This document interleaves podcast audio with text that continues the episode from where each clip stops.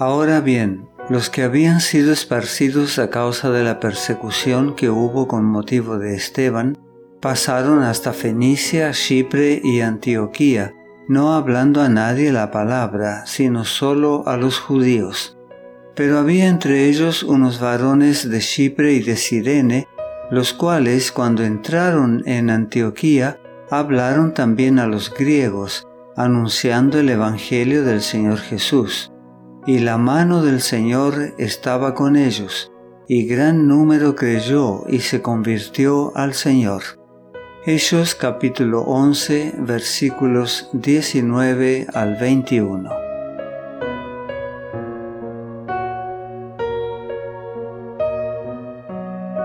Después que los discípulos fueron expulsados de Jerusalén por la persecución, el Evangelio se difundió rápidamente por las regiones fronterizas de Palestina y se formaron muchos pequeños grupos de creyentes en centros importantes algunos de los discípulos viajaron hasta Fenicia, Chipre y Antioquía.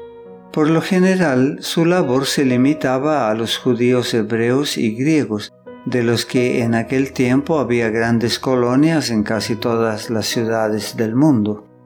Entre los lugares que acogieron con gozo el Evangelio estaba Antioquía, en aquel tiempo una ciudad de Siria. El extenso comercio de aquel populoso centro atraía mucha gente de diversas nacionalidades. Además, Antioquía era famosa por la comodidad y el placer que ofrecía. A esto se sumaban el clima saludable, la belleza del entorno, la riqueza y la refinada cultura de sus habitantes. En los días de los apóstoles, era conocida como una ciudad entregada al vicio y a la inmoralidad. El Evangelio fue enseñado públicamente en Antioquía por algunos discípulos de Chipre y Sirene que iban anunciando el Evangelio del Señor Jesús, y la mano del Señor estaba con ellos, y gran número creyó y se convirtió al Señor.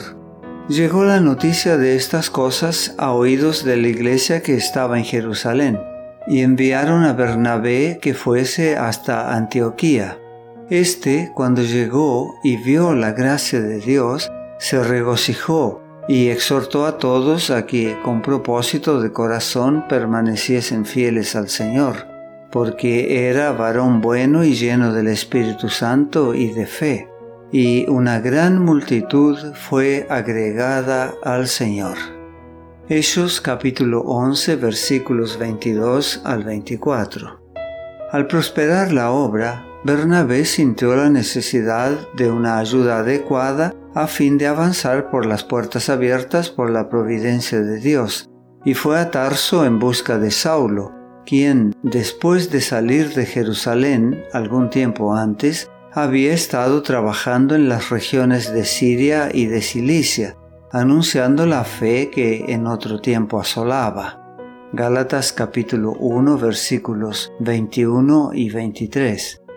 Bernabé logró encontrar a Saulo y le persuadió a que regresara con él como su compañero de ministerio. En la populosa ciudad de Antioquía, Saulo encontró un excelente campo de trabajo. Su erudición, sabiduría y celo ejercieron una poderosa influencia sobre los habitantes y frecuentadores de aquella culta ciudad, de manera que resultó ser precisamente la ayuda que Bernabé necesitaba.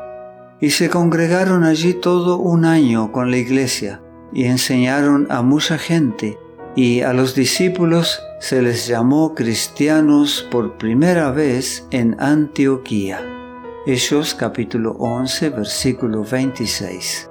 Se les dio este nombre porque Cristo era el tema principal de sus predicaciones, enseñanzas y conversaciones. Una y otra vez los creyentes relataban los incidentes ocurridos durante los días de su ministerio terrenal, cuando los discípulos fueron bendecidos con su presencia personal no se cansaban de recordar las enseñanzas y los milagros de sanidad que el Maestro había realizado. Con labios temblorosos y ojos llenos de lágrimas, Hablaban de su agonía en el huerto, de la traición, del juicio, de la ejecución, de la paciencia y humildad con que Jesús había soportado el ultraje y la tortura de sus enemigos y de la inmensa piedad con que había orado por los que lo perseguían. Al relatar estas cosas, manifestaban abiertamente la alegría que les inspiraba la figura del Maestro. Llamaban la atención de sus oyentes sobre su resurrección y ascensión, y sobre la obra que estaba realizando en el cielo como mediador del hombre caído. Los paganos los llamaban cristianos con razón, porque predicaban a Cristo y oraban a Dios en el nombre de Cristo. Fue Dios el que les dio el nombre de cristianos. Es un nombre real, dado a todos los que se unen con Cristo.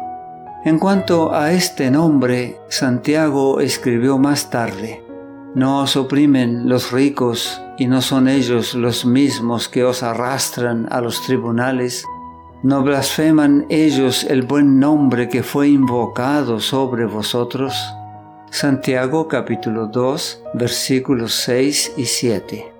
Y Pedro declaró, Si sois vituperados en el nombre de Cristo, sois bienaventurados, porque la gloria y el Espíritu de Dios reposan sobre vosotros. Si alguno padece como cristiano, no se avergüence, antes glorifica a Dios en esta parte. Primera Pedro capítulo 4 versículos 14 y 16. Los creyentes de Antioquía comprendían que Dios estaba dispuesto a obrar en sus vidas el querer como el hacer por su buena voluntad. Y aunque vivían en medio de un pueblo que parecía tener poco interés en las cosas de valor eterno, trataban de atraer la atención de ellos dando buen testimonio de aquel a quien amaban y servían. En su humilde ministerio aprendieron a esperar que el poder del Espíritu Santo hiciera eficaz la palabra de vida, y así, en cada circunstancia de la vida, daban testimonio de su fe en Cristo. En aquellos días, unos profetas descendieron de Jerusalén a Antioquía, y levantándose uno de ellos, llamado Agabo, daba a entender por el Espíritu que vendría una gran hambre en toda la tierra habitada, la cual sucedió en tiempo de Claudio. Entonces los discípulos, cada uno conforme a lo que tenía, determinaron enviar socorro a los hermanos que habitaban en Judea, lo cual en efecto hicieron, enviándolo a los ancianos por mano de Bernabé y de Saulo. Hechos capítulo 11 versículos 27 al 30. No te pierdas nuestro próximo mensaje. La gracia de Dios sea contigo.